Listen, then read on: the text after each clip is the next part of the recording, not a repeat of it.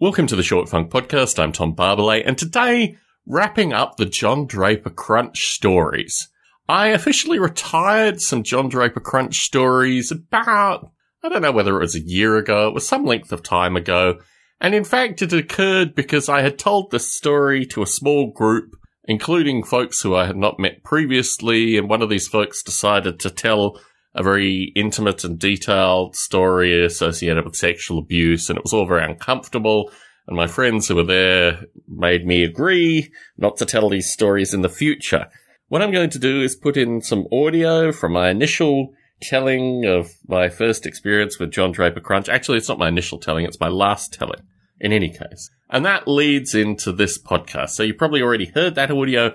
Now you're waiting to hear the actual story when I was writing, maybe writing's not the right term, when I was doing the initial part of Field of Chaos, when I was writing antiviral software, this kind of thing, I got in contact with a lot of folk and a lot of folk got in contact with me. And one of these individuals was a fellow by the name of Anson McDougall. Now that's a great name. I thoroughly recommend if ever you want to make a fictitious character in a novel, just call him Anson McDougall. And I'm almost positive that Anson McDougall is actually listening to these podcasts because what I find is lurking in the shadows, there tend to be a wide variety of folk from my past that continue to listen to my stuff. So Anson, if you're listening in, this one's for you. Anson McDougall was on the fringes of my friendship group. His mother was a high school teacher. A friend of mine's mother was a high school teacher.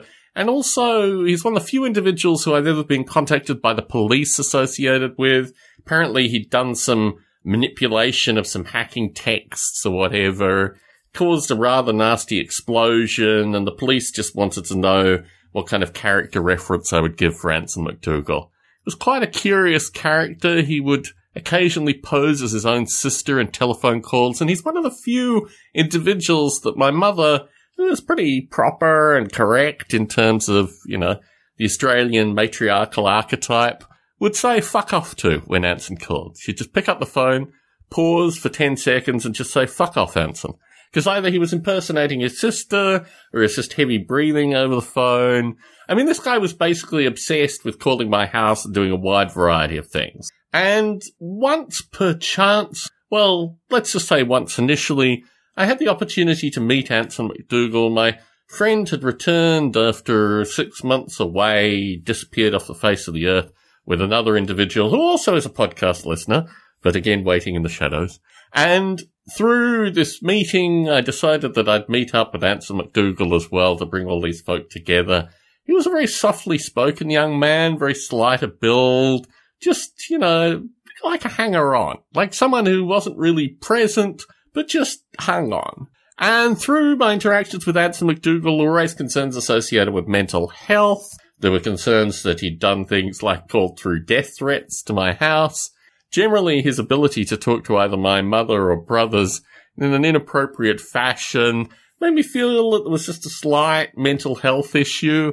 After age about 17, I was relatively thankful to have nothing more to do with Anson McDougall, except when Crunch arrived in Canberra with his flunkies and as his flunkies and Crunch were wandering out to the streets of Canberra, I said to one of his flunkies, I don't really care who you bring back, but just don't bring back this cat called Anson McDougall. Because I was living on campus at the time, I really didn't need that kind of emotional energy around me.